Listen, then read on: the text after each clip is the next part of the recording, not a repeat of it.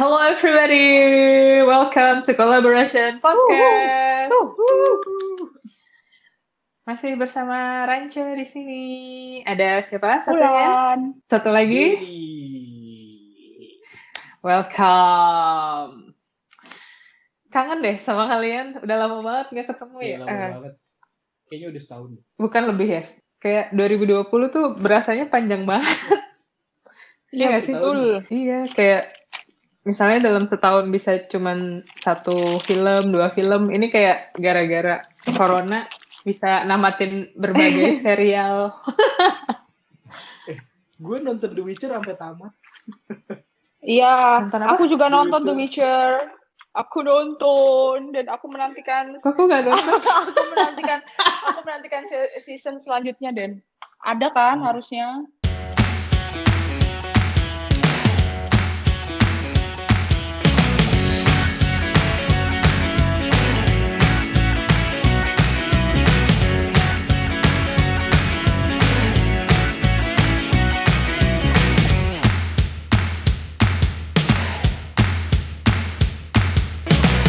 Gimana Den? Ya. Udah dapat berapa dari Tinder Gold? Jadi gue selama corona ini meniatkan diri apa langganan Tinder Gold selama satu bulan dan tidak membuahkan hasil. Hore. Ya. kasihan. Padahal kita berharap abis ini kita tanya-tanyain gitu di podcast. Apakah kamu yakin sama Denny? Tapi yang paling ajaib selama masa pandemi ini ya, dua orang sahabat gue Nikah. malah jadian dan Oh. berencana menikah. Wow. Itu sih yang paling ajaib. Gokil, gokil, gokil. Jadi Oh itu cerita cinta paling aneh yang pernah gue alamin. Sebagai orang yang ada di tengah-tengah itu semua Hmm. gitu. lu sendiri juga bingung kenapa kok bisa gitu kan orang lagi bingung-bingungnya selama pandemi gitu kan Ini kalau gue ceritain bisa satu episode sendiri sih, kayak ribet gitu. jadi kayak yang satu sebenarnya ke sini tapi ternyata begini terus gitu deh. jadi cerita cinta pandemi ya Cerita cinta Iya. pada pandemi. Cinta pandemi. Aduh, Cintaku bersemi saat corona. aduh. Kayaknya nggak ada yang gitu-gitu. itu kayak judul Kalau- sinetron anjir. Apa? Emang sengaja FTV. aduh ternyata virus corona ini membawa cinta juga ya Bisa ternyata. Ternyata bisa. Ngeri. Gak cuman bikin jalan Jakarta jadi nggak macet ya kan? Iya. Bikin apa udara lebih bersih gitu kan. Lu inget gak sih berita-berita pas pertama kali apa berita pandemi mulai nyebar gitu kan. Katanya apa lapisan ozon menebal atau apa tuh Itu apa lubang ozon lubang ozon semakin mengecil. aja. Lubang Kalau- semakin membesar. Wow. Kering kering. iya.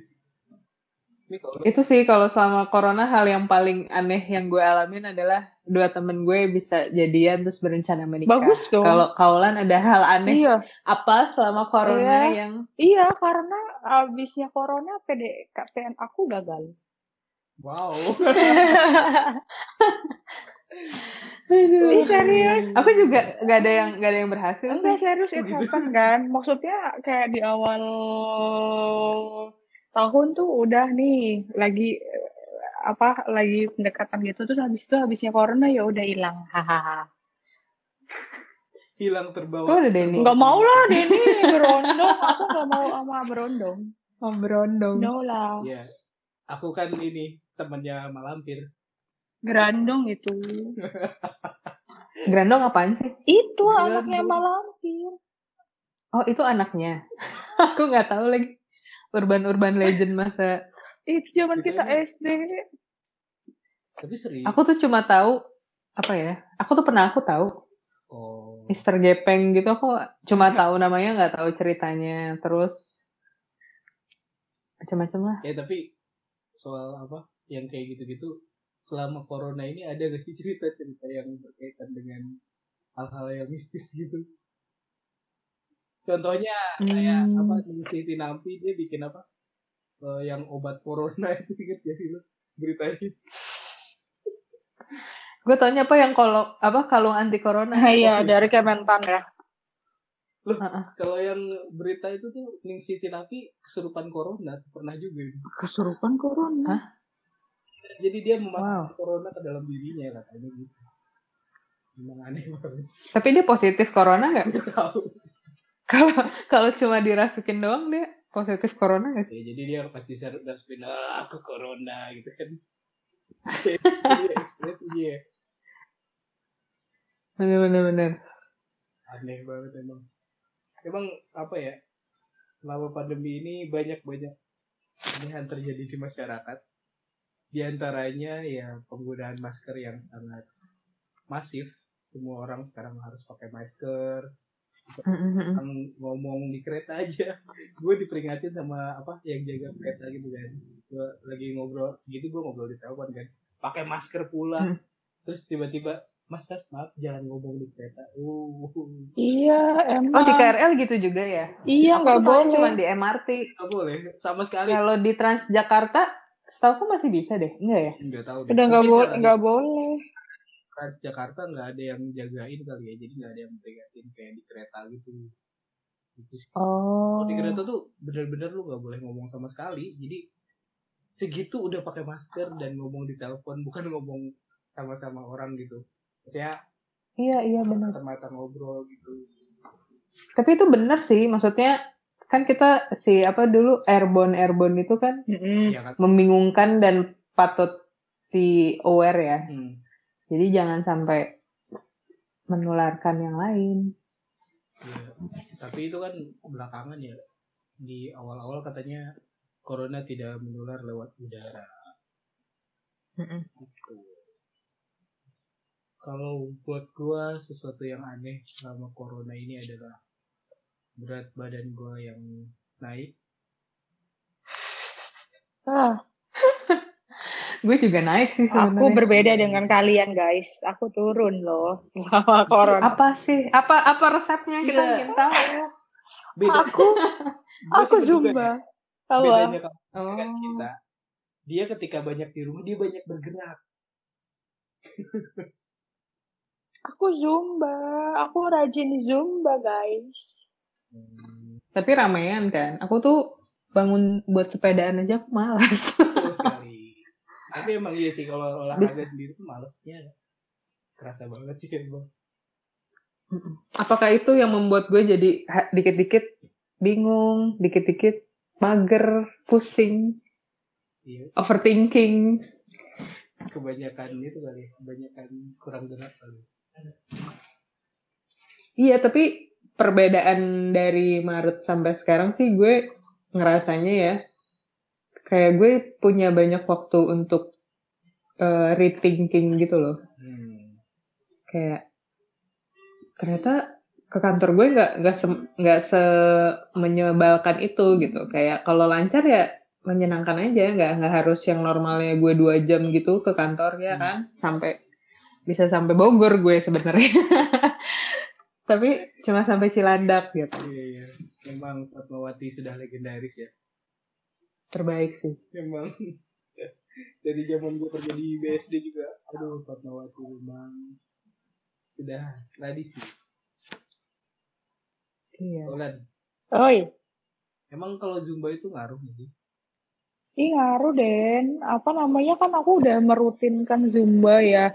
Pokoknya seminggu tuh Mm-mm. aku 2 sampai 4 kali. Setiap Zumba itu satu jam. Aku setnya satu jam lah pokoknya. Satu jam, satu jam tapi rutin. Dan itu awalnya sama sih kayak Rance tadi tuh kayak kalau mau sepedaan, mau bangun, mau sepedaan tuh males, mager banget.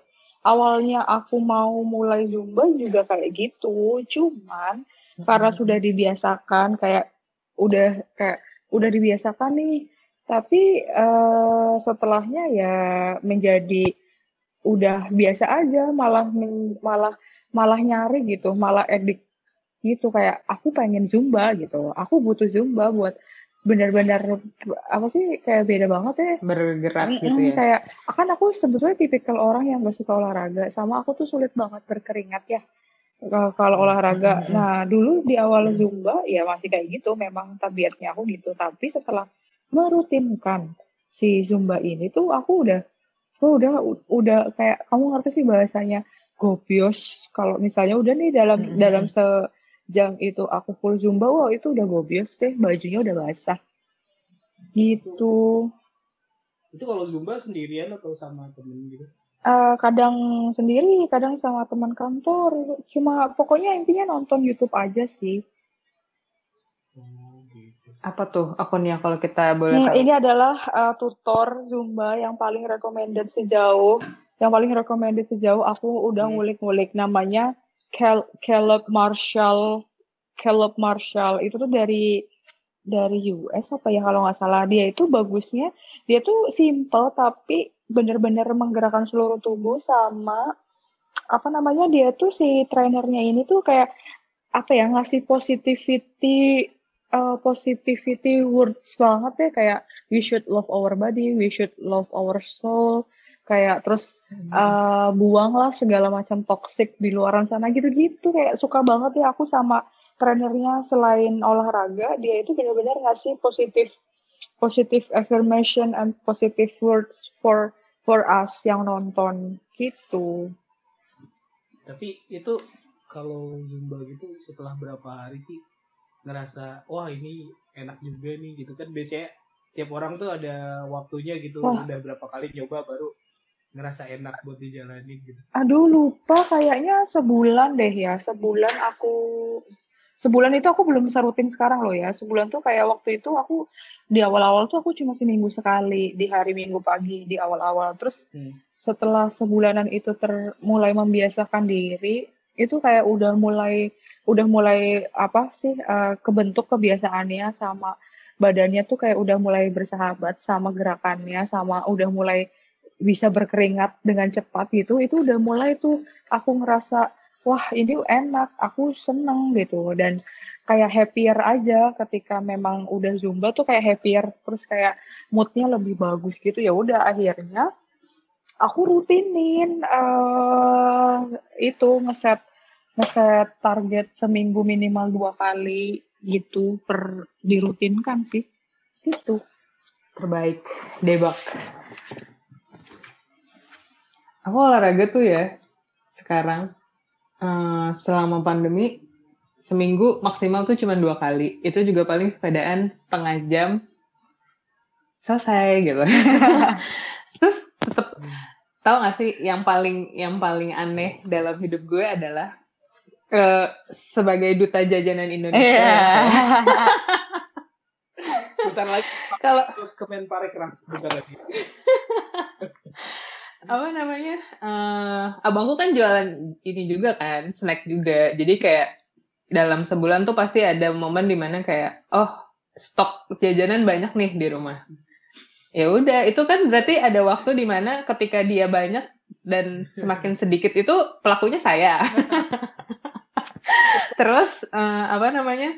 Di kantor karena orangnya juga nggak banyak dan bosku juga mostly jarang ke kantor Hmm. kayak ya ada-ada aja gitu yang dijajanin. Sampai kayak temanku ya ampun si kecil makin aktif ya bun. Tiap sore ada aja yang dibeli. Ada aja jajanannya tiap sore. Jadi temennya ngelihat jajanannya makin variatif aja nih orang gitu kan. iya. Aduh. Giran aku nggak bawa temanku gantian bawa. Ya udah Itu kita tuh saling melengkapi sebenarnya temen lu sampai nanya kali, eh lu hari ini jajan apaan gitu kali. enggak kalau aku yang nanya pasti Oh gitu. udah jam 3 nih guys Jadi pas di kantor tuh it's snack time gitu kan. Iya, ada temennya jajan gitu. Kan kalau daerah Jakarta Selatan kan makanan tuh surganya ya, banyak Iya, banget. Iya bener. Emang. Terus kayak apalagi ada temennya ya kan, kita mencari cuan untuk patungan ongkir atau yang porsi dua bisa buat bertiga berempat gitu.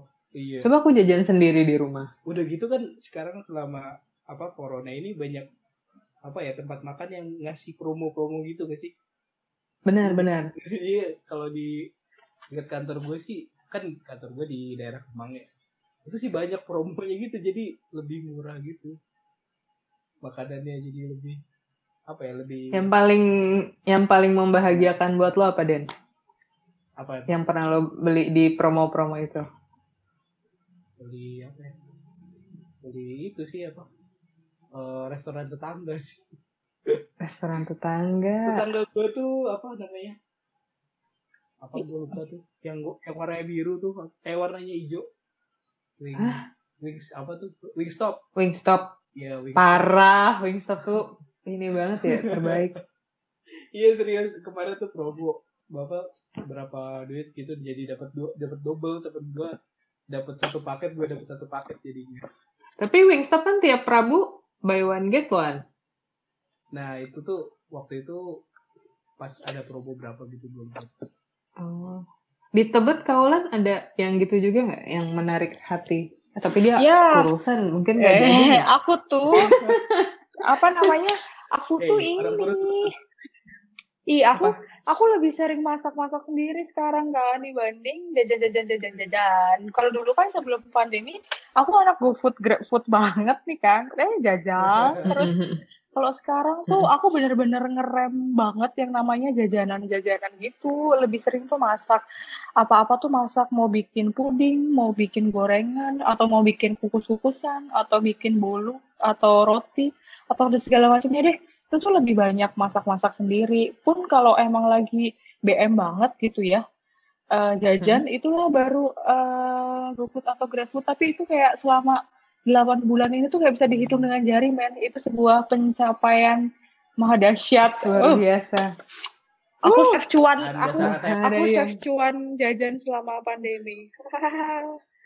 anda luar biasa Tapi berarti Kaulan tuh bukan tipe-tipe yang emotional eating gitu ya? Aku Iya. emotional eating Iya. sebetulnya. Aku kalau lagi stres tuh sebetulnya makin banyak makan, Cek. Kamu tahu gak sih?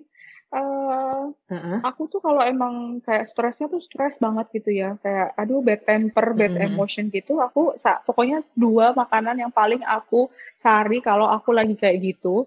Itu aku sushi sama sama apa namanya mentai rice. Udah kalau aku udah nyari udah kalau aku udah nyari sushi teh atau mentai rice wah udah deh itu aku udah pasti udah jelek deh moodnya aku.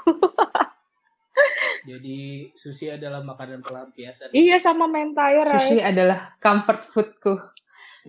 adalah jalan ninjaku. Iya, Jalan ninja lo apa, Den?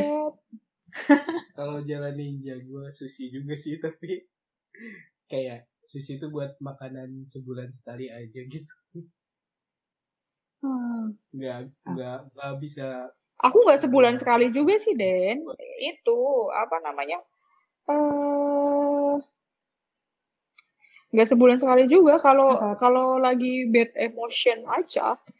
Kalau dulu, kalau dulu sebelum pandemi, iya kayak kayak bisa dibilang sebulan sekali pengen jajannya tuh jajan sushi pasti. Tapi kalau tapi selama pandemi itu kayaknya aku cuma dua kali deh eh, benar-benar nyari sushi teh buat pelampiasan emosi. Aku bela-belain sampai GoFood. tidak lebih banyak emosi ya Eh ada, selama pandemi ini kaulan jarang emosi ada Den emosi gua sampai pukul-pukul tembok. Kan dia udah beli gue ituan sendiri Eh, apa? Samsung. Iya, sampai gue beli Oh. boxing itu gara-gara gue emosi banget. Terus akhirnya gue sudah bisa meluapkan emosi itu melalui Zumba. Oh, gitu jadi tidak melalui sushi lagi selama pandemi ini ya Hmm. Ah, itu kondisional. Gitu. Aku kondisi yang paling nggak bisa dilakuin sekarang untuk melepaskan emosi adalah Oh. karaokean. Aku nggak bisa nyanyi bisa masalahnya. eh bapak saya bisa jadi juri aku junior nanti. Ada suaranya kok gitu? Tolong dieliminasi aja gitu. Udah, setelah itu suara Maharani tidak pernah terdengar lagi di dalam. kan bisa pakai apa semule gitu kan aplikasinya kan ada tuh Aduh. Gue takut terkenal sih, Den. semule itu dibaca apa sih Smule ya Smule. Gak tau. Gue juga sih bilangnya semule. Sorry banget. Mungkin ada yang ada yang bisa membenarkan omongan kita ya, Bahasa- bahasa para Indonesia. pendengar. Sebenarnya tuh dia apa ya? Smul, smule. Smule. Tapi kalau kaulan kayaknya lebih banyak. Iya, bukan bikin apa, bukan bisa- bikin TikTok, scrolling TikTok. Oh gitu. Jadi apa hiburan? Iya, hiburan ya, banget scrolling nonton TikTok. gitu ya. TikTok. Kemarin tuh Bikin dong kak, Apaan? apa kek? Tarik sis, semongko. Eh, kalian gitu. Sama Tahu nggak? Sis itu kan nama pemain Siapa? gendang ya? Eh Siswanto. tarik sis. Oh iya. Beneran, aku baca Tarik- di mana? Tarik sis. Iya. Iya, bukan sis Oh, sister gitu. Sis tuh nama nama pemain gendangnya. Tarik sis, semongko. Ah, iya. Sebuah informasi penting ya di dalam podcast episode kali ini. parah sih itu. Gua tiap apa lihat video TikTok lagunya itu lagi itu lagi. Kalian udah tahu lagu ini belum? Lagunya Ayu Ting Ting yang baru. tati tayang. Itu. Iya. Aku tahu. Aku Coba coba satu-satu siapa yang itu bisa? gara-gara TikTok. Iya, aku juga tahu dari TikTok. Tita tita itu.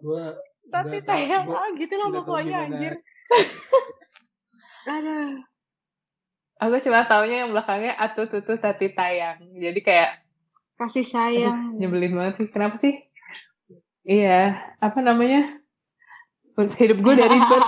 Dengar lagu ini jadi lebih ribet. Lidahnya tuh ini ya, dia lentur dan Hmm. gesit. Apalagi ya di TikTok? Aku tuh liatnya yang kalau udah di-share di Instagram, aku nggak punya Oh. TikTok. Oh, enggak dari TikTok. Yang- Ada sih di kantor yang main apa pipi pipi calon mantu. Astagfirullah. Aku nggak tahu lagi. Itu apa? Itu Aku nggak paham. Cuman kayak kan kalau tag itu kan bisa berkali-kali Oh. kan. Jadi Ah. hafal deh aku. Kasih apa namanya? Calon mer ya gini gini. Itu tuh yang gini. terus calon lagi. mertua. Calon mertua. Apa? Ah, Mm-mm. ini aku calon mantu gitu, pipip pipip sayang mantu gitu kalau di TikTok itu. Astaga. Calon mertua, calon mertua. Itu pipip pipip sayang mantu, gitulah. Oh my god. Tapi, Tapi kalau- dengan pandemi ini semua semua orang memang jadi ini ya aktif Ah, membuat TikTok iya. di rumah. kalau gua nggak bisa bikin TikTok. Nggak ngerti caranya anjir. Ya dicoba dulu sih Den. Udah nyoba tapi aneh gitu. Mungkin duet sama kawalan abis ini bisa kali. Eh, Iya, aneh itu kalau Aku- kalau bikin TikTok tuh berasa kayak bayi. Apa? Ya, soalnya kan yang di TikTok TikTok cowok-cowoknya eh, ada juga yang laki. Enggak. Oh, oh Ada ada. Kirain semuanya kayak gitu ya. gue mikirnya gitu dong. Soalnya cowok-cowok TikTok tuh lentur-lentur gitu loh, kayak permen apa Big Bubble. Big Bubble. Beda segmen, beda segmen. kayak kayak lentur gitu loh gerakannya. Gimana ya? Bingung lah. Kalau gue kan kaku gitu. Paling bikin kemarin gue bikin TikTok bikin headbang dengerin lagu metal kayak gitu aja. Jadi nggak begitu menarik gitu, tidak tidak menarik perhatian orang lain. Kalau orang kan bikin TikTok supaya famous gitu kan. Ya, Kopi Oh. dangdut, kopi dangdut kalau ya. aku pandang ke bintang nan jauh di bintang nan jauh di sana. sana. Apa? eh, Itu, gitu. gua- Na na na na na na na na na na na na na na. Gitu kan? Ya ampun, itu aku sampai Hmm. apa loh. Katanya kok nggak bisa nyanyi itu bagus. Ih, aku nggak bisa nyanyi, betul. Munafik Nadanya bagus. Itu nadanya nggak nggak Iya, salah. tapi nggak aku kalau gitu nyanyi betulan fals, salah. Suka diejek orang. Oh. Ya berarti Hmm. pelan nyanyinya. Cuma perlu latihan aja, pandang kerli bintang nan jauh di sana. Ya. Nah, oh itu pas. iya, ya aku kayaknya Kamu lolos lah. Ini kasih golden Kayaknya aku ticket. genrenya enggak Aku enggak sih yes ya, nggak kayaknya tahu Mas Anam. aku tuh genre-genre dangdut bukan genre pop dan lain-lain kayaknya ya. kayaknya kalau kalau dangdut Iya. aku nggak salah nih kalau nyanyi. Irama Oke, oke. kopi dangdut ya. No kan, no kan, no kan. Halo Bulan. Ya. Aduh. Halo. Astagfirullah Halo. itu lagu aku SD. Aku aku bisa lanjutin. Yang Iya. Iya. Iya. Iya. yang di Digoyang-goyang ya. yang Yang paling tenar dari lagu itu apa coba? Dut. Dangdut. Eh, iya. Dut. Dangdut. Dut. Yuk kita berdangdut. Dangdut. Astaga. Jangan-jangan itu lagi inspirasi Enggak lah, dari Halo gila. Bulan dari. Halo Dangdut. Halo. Halo. Aduh. Kalau Kaula nih selama corona ini kuliah kayak gimana? Udah masuk apa belum sih? Udah, ya? minggu Udah, depan udah masuk. UTS, Bro. Wow, Mohon maaf nih. cepet kan? Makanya 2020 tuh cepet banget. Parah, dua Iya. bulan lagi kita berakhir loh 2020-nya. Coba bayangin ya, aku Iya. kayak aku udah masuk semester 3 dan dua semester aku habiskan Mhm. dengan kuliah online. Tolong. Wow.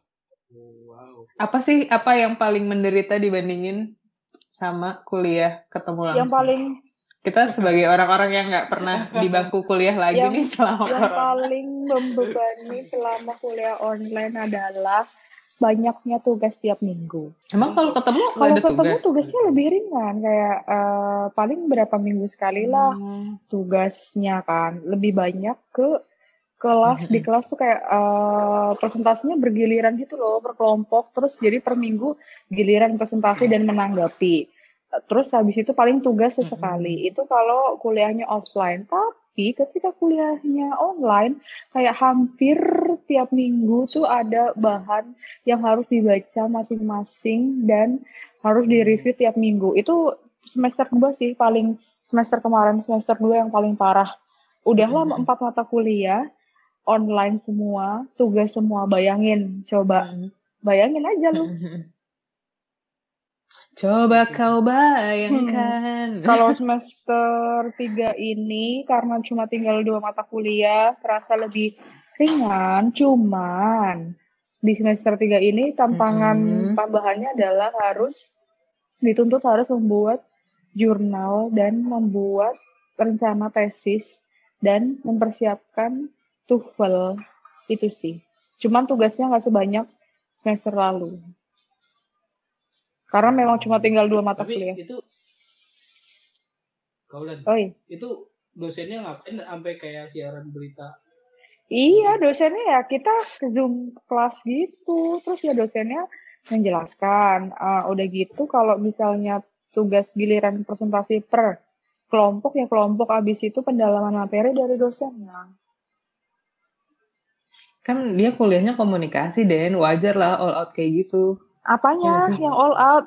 Nah kalau kita itunya device-nya, Oh, gadgetnya. iya betul Iya. sekali. Kan aku udah share device dosen aku. Uh, tebak. Iya, Kayak mau dia siaran udah dia. kayak broad- broadcaster. Iya. Gokil kata gue ini dosen punya studio sendiri. communication. Coba arsitektur, nggak ada yang kayak gitu. Share screen aja, ya kan? SketchUp diputer-puter. Ya nggak tahu Cetak sih. fotokopian. Aduh, Tapi nggak kebayang sih sebenarnya kalau yang apa, yang ospek-ospek online-online gini, ya nggak sih? aneh banget sumpah. Iya, kasihan yang kuliah-kuliah online, Iya cuy.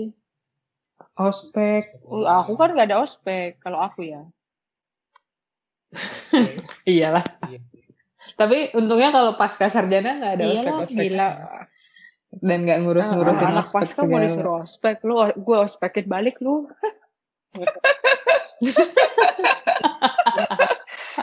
Gila. Itu juga yang jadi pertanyaan gue. Yang ospek siapa? Satpam.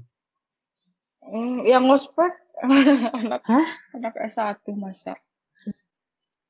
Kan biasanya kayak gitu-gitu iya, seminar seminar pengenalan, doang kan. pengenalan, Perkenalan awal itu awalnya. kan belum corona. Itu aku ikutan pengenalan awal. Hmm, lama gak sih kayak gitu? Seminggu. Enggak. Enggak, orang sekali pertemuan doang. Oh. Jadi eh apa? Kebingungan-kebingungan selama kok kebingungan, Kebingungan. kayak itu ya, kayak kayak apa? Kayak di Jepangan banget ya. Ke- Kayak Eh, cowok-cowok TikTok sih dia. Ah, Den- Denny kan udah ngatain cowok TikTok. ya kayak oh, jangan, apa Kebingungan-kebingungan. selama corona ini adalah kalau gue sih proyek-proyek gue yang kebanyakan di hold ah banyak banget proyek yang di hold dan banyak juga apa klien-klien yang tidak bisa mesan barang gara-gara proyeknya berhenti juga sih Iya sih.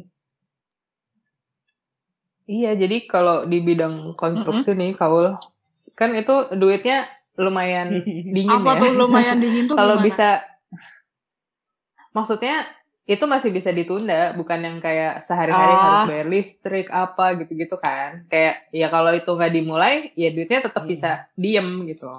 Kalau apa namanya ya, bisa dialokasikan untuk yang lain gitu. Jadi kayak proyekku terakhir tuh bulan lalu kayak dikejar-kejar nih akhir tahun harus selesai bla bla bla. Tapi begitu ada pertimbangan yang lebih masuk, ya akhirnya duitnya diem dulu, nggak Oh. jadi dikerjain.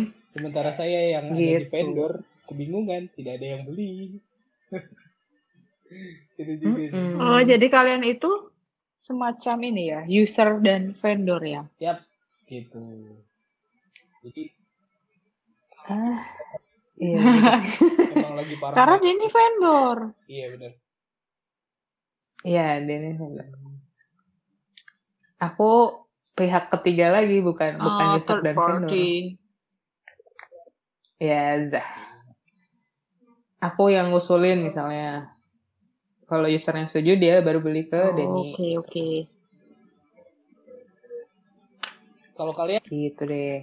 Tapi kalau kaulan di kantor aku di gimana? kantor, oh, Masih oh, ongoing. ongoing sekali Bapak Ibu ya. Hmm, gimana dong? Tiada hari tanpa tugas dan pekerjaan. Alhamdulillah ya Allah. Alhamdulillah ya Allah. Aku insya Allah aku insya Allah tidak terdampak secara ekonomi karena pandemi untuk untuk sendiri loh ya bukan untuk keluarga maksudnya untuk aku seorang bulan gitu karena kalau keluarga tetap terdampak Mm-mm. kakak adik eh, kakak adik terdampak bapak ibu bapak ibu insya Allah tidak karena kan ada aku Hmm. Eh, betul dong betul betul. Benar-benar. Betul. Terus eh, kalau aku so far alhamdulillah kantornya aman, cash flow aman, lancar, terus kerjaan ada, proyek ada, datang. Terus ya Mhm. begitu. Tidak ada tidak ada imbas Tapi- kayak pemotongan gaji atau telat atau ada unpaid leave atau misalnya penundaan pembayaran dan segala macam nggak ada sampai saat ini. Alhamdulillah. Itulah untungnya di bidang IT dan Iya, Teknologi, teknologi. Gitu. Kalau aku yang bagian yang bagian apa ya di step sampai ngeluarin produknya sih Mm-mm. lancar, tapi kan ada realisasi di Mm-mm. lapangannya ya yang step berikutnya itu yang yang banyak terkendala di situ. Gitu. Nah kalau Denny yang berkaitan sama yang pengadaan-pengadaan itu paling berdampak ya. Karena nggak belanja ya orang-orang.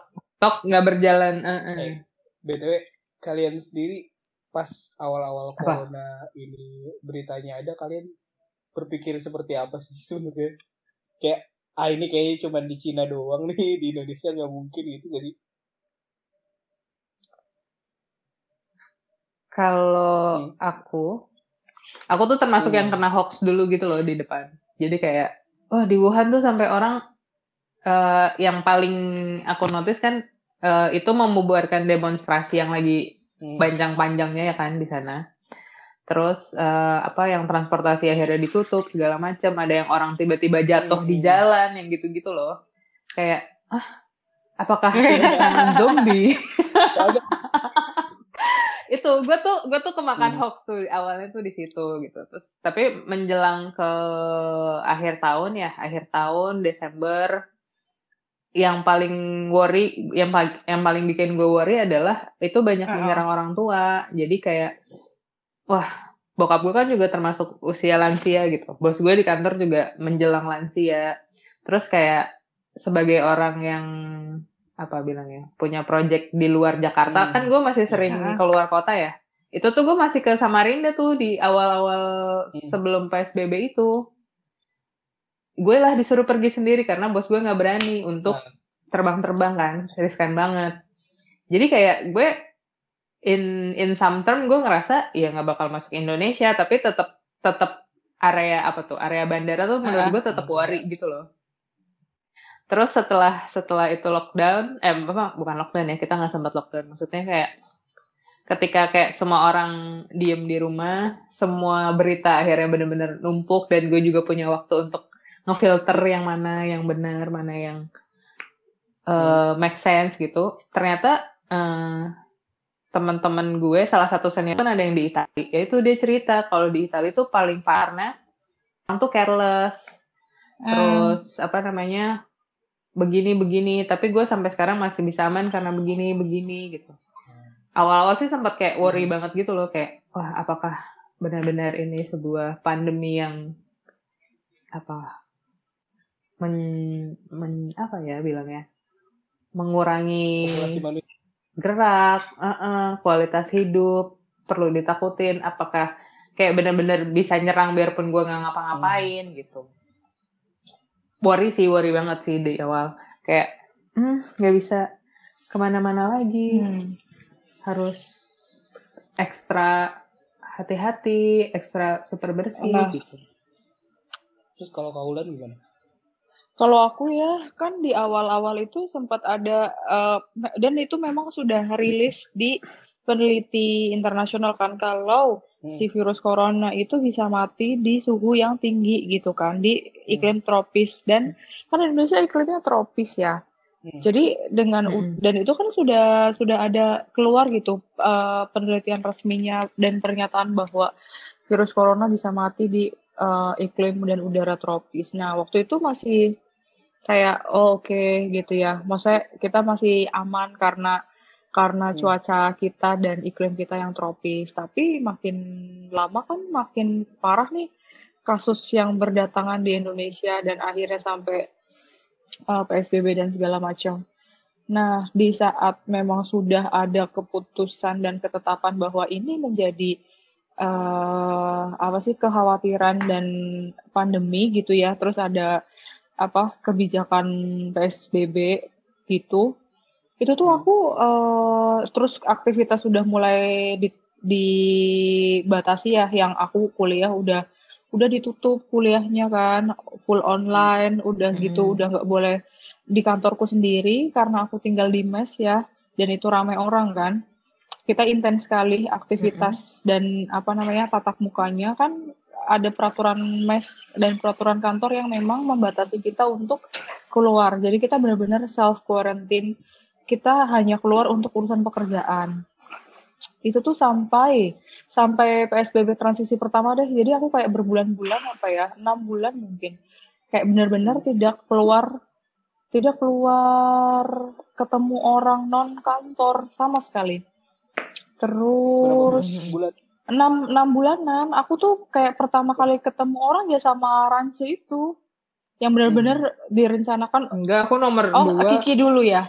Jadi jadi apa namanya uh, yang benar-benar merencanakan keluar PSBB transisi itu kan. Terus keluar ketemu orang tuh ya itu sama Ranci sama Kiki.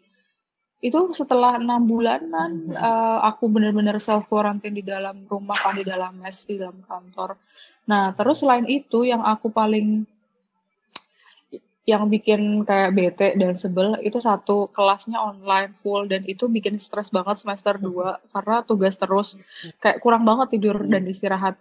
Terus yang kedua aku nggak bisa ketemu orang. Kan aku anaknya main suka ngobrol suka ketemu orang dan chatty person gitu kan. Nah uh, terus udah sama sekali kayak isolasi diri nggak ketemu orang tuh kayak aku juga udah stres.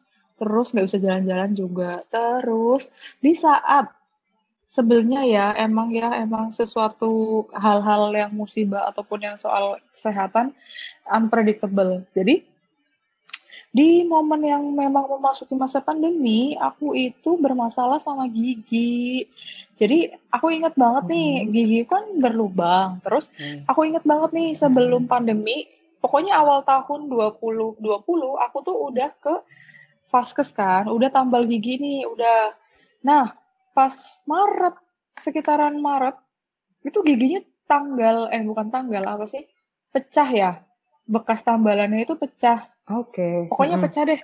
Nah, pecah nih. Terus ya aku masih takut nih ini awal-awal pandemi soalnya. Uh, dan dan memang Vaskes tidak melayani uh, tindakan-tindakan kan karena gigi, uh, karena kan waktu itu uh, isunya kan APD sangat langka, masker langka yeah. dan segala macam kan dan kita mm -hmm, belum siap mm -hmm. sama protokol kesehatannya dan segala macam nggak berani lah kan aku ngurusin gigi-gigian nah terus aku merasa oh ini bolong tapi eh kok udah kok udah tanggal gitulah ya pecah hmm. tapi hmm. tidak merasa ada gangguan dan segala macam. Nah, tapi makin itu kan hmm. marah tuh. Tapi dong di bulan Agustus aku itu berapa bulan setelahnya kan di bulan Agustus itu aku parah hmm. kayak sakitnya tuh sakit parah banget sampai ke telinga dan kayak tuh itu udah sakit banget deh hmm, dan akhirnya parah.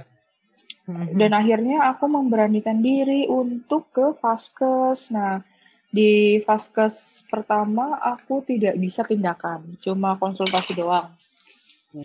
Habis itu rujukanlah ke rumah sakit.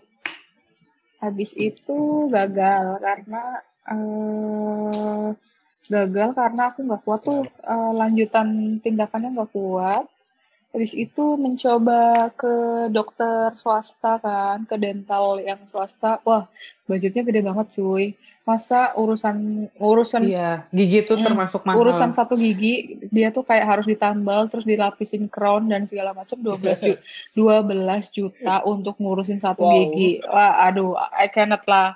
Mm-hmm. Udah akhirnya mencoba untuk ke ganti vaskes kan ganti vaskes hmm. terus cobain ke vaskes yang sekarang di Tebet itu so far better gitu dibanding yang sebelumnya jadi dia udah bisa tindakan untuk untuk hmm. tambal dan segala macam aku udah sering banget bolak-balik ke situ untuk tambal dan segala macam terus hmm. tapi uh, ternyata kan aku udah ternyata karena masalahnya terlalu lama diurusin kan. Jadi kayak berdampak ke gigi-gigi lainnya. Akhirnya gigi aku makin miring ada gigi yang makin miring dan uh, renggang gitu loh. Dan itu ternyata bikin ngilu nyeri juga. Dan akhirnya teman-teman aku berbehel sekarang. Mm -hmm. Pantesan dia makan bubur tadi. Aku udah curiga apa yang terjadi. Iya, betul. Aku pasang behel semalam 27 tapi, Oktober. Tapi tapi kaulan itu ya. sama ke Paskes itu di sana tuh pakaiannya lengkap APD kayak di Iya. Gitu. Pakai dokternya, perawatnya pakai APD, pakai masker gitu. Tapi cukup aman ya berarti. Insya Allah. Ya? Emang protokol uh -uh. protokolnya dijalankan dengan uh -uh. baik gitu ya. Hmm, Tapi ini enggak janjiannya kayak antri panjang uh, atau kayak kalau yang ya, kalau yang aja, kalau udah yang mulai normal. Vaskesnya aku nggak antri panjang sih aman-aman uh, aja karena kayaknya belum banyak orang yang memang antri untuk ke dokter gigi kayaknya ya. Jadi kayak relatif kosong gitu kan. Nah, yang hmm, antri, hmm. yang cukup antri panjang dan harus bikin jadwal, itu tuh yang ini, yang dental swasta untuk pasang behel. Itu kayak oh. harus nunggu oh. jadwal dokternya gitu, karena di situ cukup rame. Hmm. Gitu, guys. Kalau lu, Den? Kalau gue ngomong-ngomong soal bandara, tadi kan Rances sempat nyinggung soal area bandara. Uh -uh. Jadi selama awal corona itu gue ada di proyek bandara. Dan itu Tapi kan belum belum ada yang terbang di situ. yang jadi masalah adalah ketika gua di proyek itu tuh eh, bandara udah mulai beroperasi juga gitu. Bukan Oh. bukan ditutup sama sekali. Emang pas di awal proyek sih emang eh, belum buka karena kan masih aman Mm-mm. kan. Beberapa setelah itu tuh bulan Maret tuh itu udah mulai dibuka kan penerbangan domestik. Nah, Iya benar-benar. yang lucunya itu gue waktu itu kan eh, pas lagi ngerjain proyek bandara itu gue tuh sempet flu gitu kan beberapa hari. Dan gue tuh Lo di- dikucilkan warga pasti. nggak gini loh. Oh enggak. proyek berusaha mencari masker gitu kan. Gue dari Mm-mm. Indomaret biasanya kan kalau yang kalau hari-hari biasa kan ada gitu masker. Gue tanya mas ada masker nggak? Nggak habis. Terus besoknya gue datang lagi ke Indomaret. Itu pagi segitu ya mas ada nggak? Nggak ada nggak ada habis.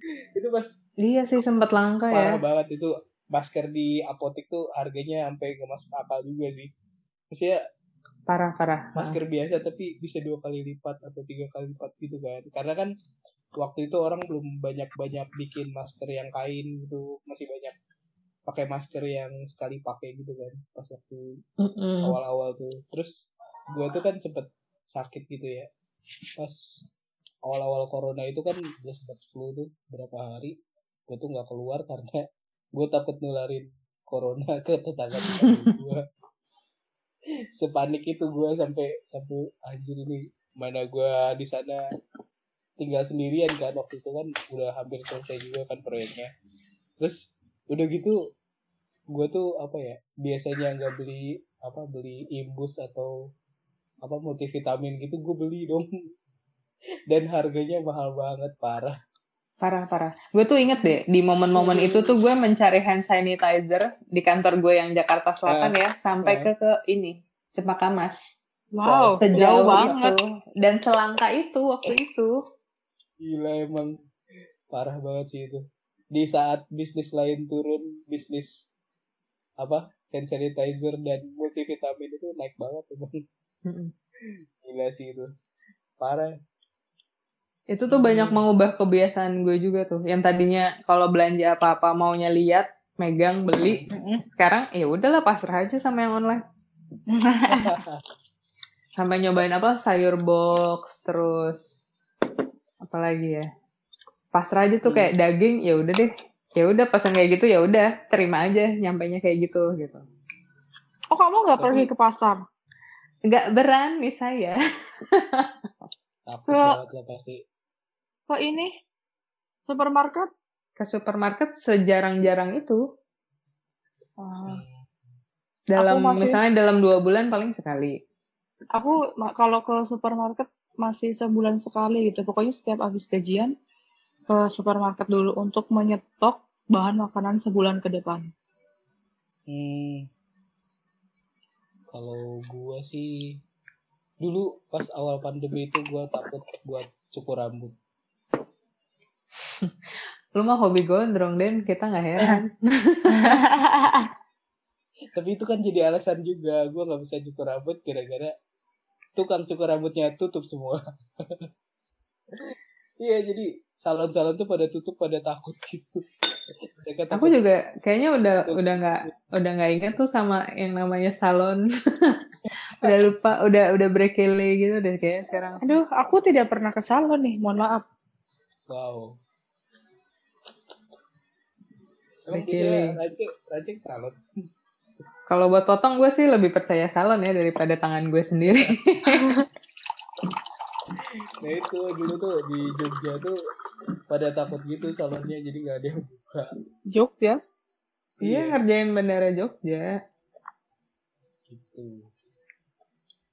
Tapi orang di sana tuh orang-orang di Jogja tuh pada nggak takut gitu sama corona kayaknya. Gue tahun ini belum ke Jogja.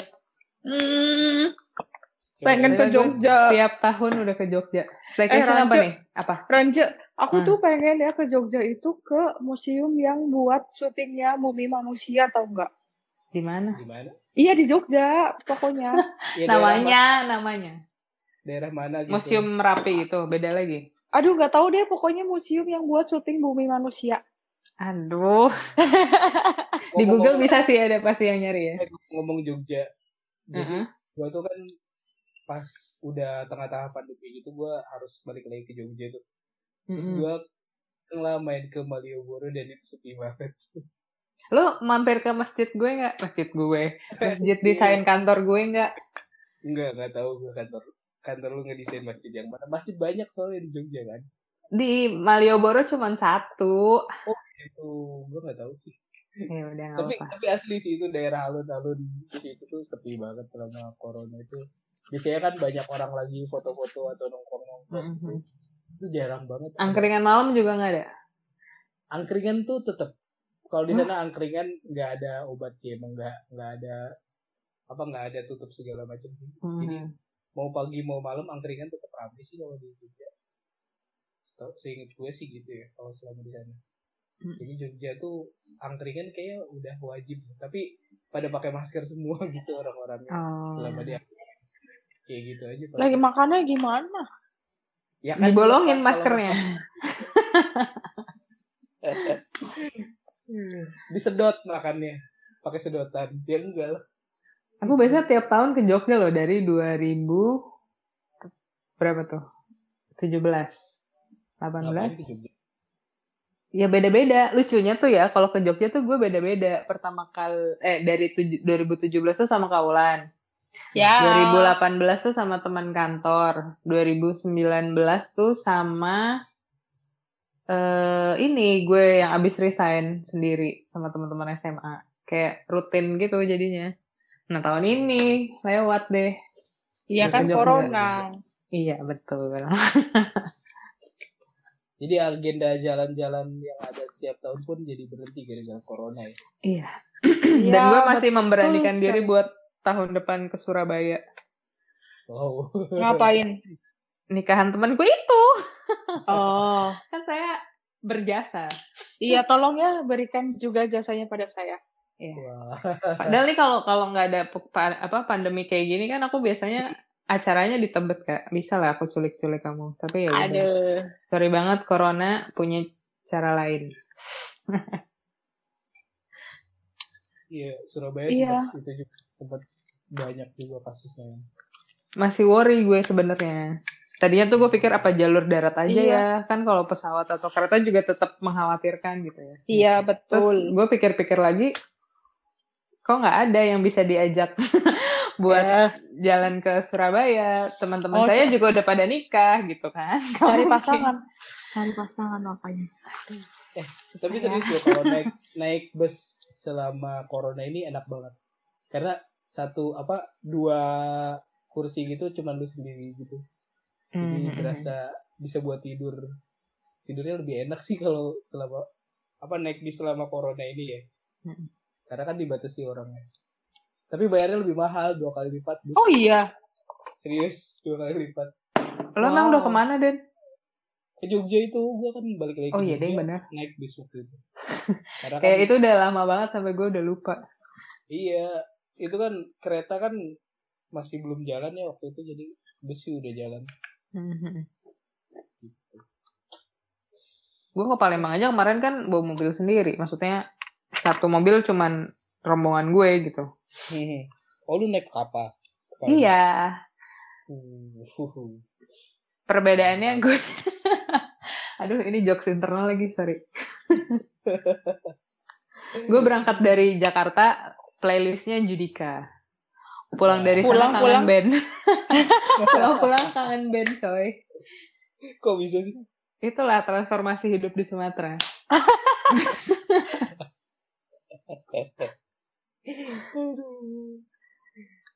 Begitu Bisa. masuk merak lagi langsung, Pak, playlistnya boleh saya aja nggak?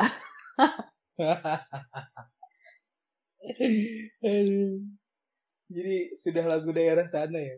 Iya. Ambil itu ya. Seminggu di Palembang, ya seminggu di Sumatera lah, nggak nggak Palembang doang. Bertransformasi saya. Terus udah hafal berapa lagu kangen band? Gue dari dulu apal, Den. Oh. Cuman gue nggak nggak pernah nonton live aja, Oh gitu. nggak sanggup. Coba ya. Nggak sanggup. Aduh. Gitu. kalau gue sih di rumah sekarang justru enaknya pandemi ini waktu gue untuk main game jadi lebih banyak. Aduh. eh karena kalau kalau emang lagi nggak ada kerjaan dari kantor gue ngapain juga gitu kan.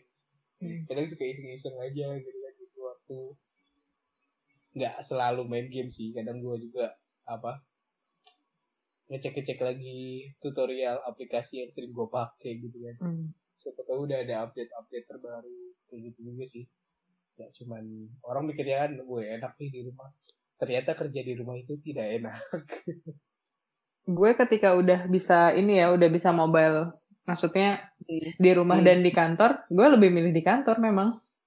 emang Kayak kondisinya lebih kondusif gitu. rumah- Hmm, udah gitu kan kalau di rumah gue punya ponakan gitu kan ponakan gue selalu datang ke meja gue dan bilang duduk. Pasti dia pasti tiap lihat gue ada di meja apa meja kerja tuh dia pasti pengen duduk di pangkuan gue duduk gitu. Terus Aduh. minta di setelin YouTube. Ya udahlah. Itu ribet banget sih kalau kalau kerja di rumah tuh kalau udah terdistorsi oleh apa oleh orang-orang di rumah gitu kan. Kalau di kantor kan lebih bisa konsen kan ya. Lebih enak. Mm-mm. Satu lebih konsen sama internetnya lebih kenceng sih kalau gue di kantor. Kayak misalnya dokumen-dokumen arsitektural kan minimal berapa sih? 11 mega misalnya. Gue kantor gue pasti lantainya bisa banyak gitu misalnya. Emang sih saya nungguinnya, nggak sabar. Apalagi kalau koneksi di rumah jelek ya Iya. kerasa banget sih beda beda sama yang kantornya Terus kasihan abang saya. nyatu Ya, dengan pernah tahu ini gak sih memes yang apa namanya? Apa? eh sehari karantin masih baru Ah. nanti seminggu udah siapa itu aku dikirimin sama abang Oh, sendiri gitu. oh ini nih Rani nih 10 hari udah keluaran api iya emang kayak aneh banget sih emang kira-kira kalau menurut kalian pandemi ini akan sampai kapan?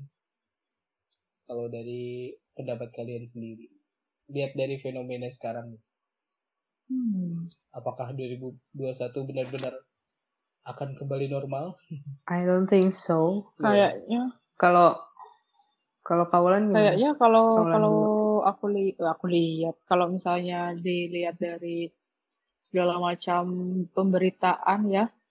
Sepertinya meskipun sudah ada vaksin misalnya ataupun ya meskipun sudah ada vaksin misalnya ya tetap aja si coronanya tuh nggak akan hilang. Jadinya kayak Iya. benar-benar kayak benar-benar kita hidup berdamai dengan kondisi yang saat ini eh, meskipun memang nanti sudah melandai, meskipun nanti sudah mulai kita sudah mulai imun terhadap virusnya itu sendiri ya kayaknya si virus coronanya tetap aja bakal ada nih bibit-bibit virusnya. Jadi kayak tetap aja harus terapin prokes 3M harus Hmm. harus tetap eh, jaga diri dari kerumunan dan segala macam sih. Kayaknya bakal tetap akan ada aja gitu.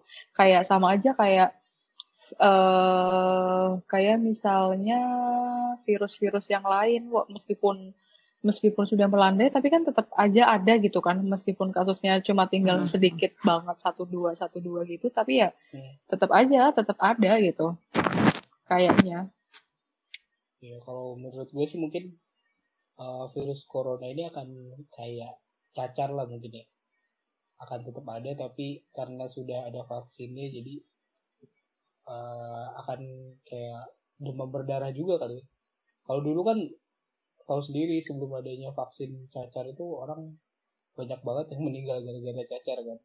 iya bisa jadi bisa jadi si vaksin COVID-19 ini bisa jadi kayak vaksin vaksin balita gitu ya Mm-mm, jadi bisa vaksin yang jadi diwajibkan gitu iya untuk menangkal virus. bisa jadi Karena kan ini penyebarannya cepat banget dan gampang banget ya. hmm. kelihatannya. Wah, iya sih aku juga setuju kalau sebenarnya bukan kayak tiba-tiba selesai gitu Iya nggak mungkin sih kalau itu. musnah gitu kayaknya enggak Berangsur. kayak uh-uh, sebagai manusia gitu kan kita bisa menekan apa melandaikan kurvanya tetap jaga kesehatan diri sendiri nggak aneh-aneh gitu Iya betul. kalau bisa digaris bawahi juga apa virus corona itu virus yang sangat menular tapi tidak bukan masuk kategori yang sangat mematikan ya dibanding Mm-mm. Ebola atau yang dulu tuh apa SARS ya SARS tuh lebih mematikan sih kayaknya Mm-mm. kalau gua tahu gitu dari dari, dari berita yang gua denger gitu iya gak sih Hmm. Iya betul. Dia Iya betul. sebenernya- ya soalnya apa kayak di beberapa negara kayak Jepang itu mereka tuh ada kasusnya tapi sedikit karena ada yang bilang sih katanya karena budaya masyarakat sana tuh bersih dan higienis itu loh jadi itu salah satu yang Mm-mm. bikin Jepang tuh kasusnya nggak terus naik kayak di kita ataupun di Amerika atau di Italia gitu katanya sih gitu kalau dari berita ya iya gak sih Kalau katanya ilmu kesehatan masyarakat, we. mulai sok pintar gue. Yes, Mas. Eh, Sebenarnya kan kayak fenomena pandemi itu banyak banyak kaitannya. Bisa jadi memang eh, secara medis virusnya atau kayak penyebaran dari apa bilangnya pihak ketiga hama atau itunya atau memang dari apa ya budaya budaya dan perilaku manusianya. Jadi memang se, se- saling berkaitan gitu. Jadi kalau misalnya yang yang udah rilis datanya tuh kayak misalnya eh, yang paling bisa diantisipasi sama pemerintah itu tuh negara-negara komunis yang mereka bisa dengan mudah mematuhi protokol dari pemerintah gitu. Cepat itu penanganannya. Tapi beda kalau yang misalnya dia demokratis atau yang eh, apa namanya sosialis gitulah. Itu lebih lebih rumit penanganannya karena eh, instruksi satu arahnya bisa bisa lebih lambat pergerakannya gitu. Nah, kalau di Indonesia kan kayak oh apa ya? Unfortunately eh, komunikasinya juga waktu itu tidak cepat dan tidak satu satu suara kan kalau waktu itu. Jadi kayak dari dari tenaga medisnya gimana, dari pemerintahnya gimana. Jadi ya by insanity, ya by kesadaran masing-masing aja kan jadinya. Hmm. Gila, makin serius aja obrolannya. Nah, makin malam. Jadi Ternyata memang butuh waktu yang malam ya untuk bisa mengobrolkan hal seperti ini. jadi buat para pendengar yang eh, sering dengerin podcast ini kita rekaman itu tiap malam ya. Wow, tadi terlalu serius Iya, gue juga. sampai sampai tiba-tiba mind blowing. Ah iya ya.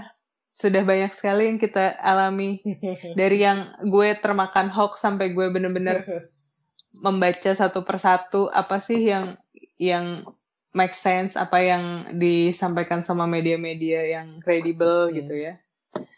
Tapi kesimpulan dari itu semua tuh sebenarnya corona tuh banyak banyak apa ya? Banyak memberi. Banyak hal yang membuat kita tuh sempat bingung gitu. Iya. Bingung aku tuh gitu kayak dikit-dikit corona bahas apa simptom di orang ini gimana dampaknya ke ini gimana ke hidup saya sendiri bagaimana gitu Kayak bercandaan kita tuh bersin dikit aja disebut corona kan. iya sekarang kan kalau kita mau foto ngumpul sama teman gitu. Biarpun patuh protokol kesehatan jaga jarak gitu-gitu. Tapi biasanya kita memilih untuk tidak posting di sosial media ya kan? Hmm. takut dikucilin warga. Gitu. Bener-bener kemarin juga apa nih kayak saudara gue juga gue bilang jangan di sosmed nanti jadi ribut. Betul. Ah. Semoga eh, obrolan hari ini bisa menemani pendengar sekalian. Kita belum ngasih nama loh ke pendengar Oh kita. iya, nanti, nanti kita pikirin dulu ya. Atau mungkin teman-teman bisa mengusulkan nama sendiri ya. Bisa kirim voice message atau mention di Instagram, Twitter, Bisa juga. diisi di link feedback atau di akun-akun Hmm. pribadi kita. Boleh juga. Boleh, Boleh boleh nggak? dong. Boleh.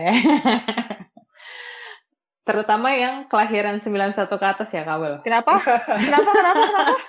Yang boleh, yang boleh via akun pribadi yang kelahiran 91 ke atas. Kalau itu terus main. Boleh untuk siapa pun untuk berjejaring dan berkoneksi. Kan Hmm. anak-anak angkatan muda juga punya abang gitu kan. Oh, Dilihat celahnya ya. punya abang. Dan Ah, ah, kesempatannya. punya abang, gitu. punya sepupu, punya saudara kan. Iya, semoga eh, ketika ini terjalin ya, koneksinya tuh menyelesaikan salah satu kebingungan kita yang tadi Hmm. tuh ya. Salah satu kebingungan kita adalah nama pendengar kita apa disebutnya. Ah, benar. Jadi kita tutup episode ini untuk pertanyaan lagi ya. Apa tuh? Apa ya nama yang cocok untuk para pendengar collaboration Podcast. podcast, gitu. Kalau kalau terpilih dapat hadiah kali ya. Iya, hadiah. Itu kan ada Duta Snack Indonesia.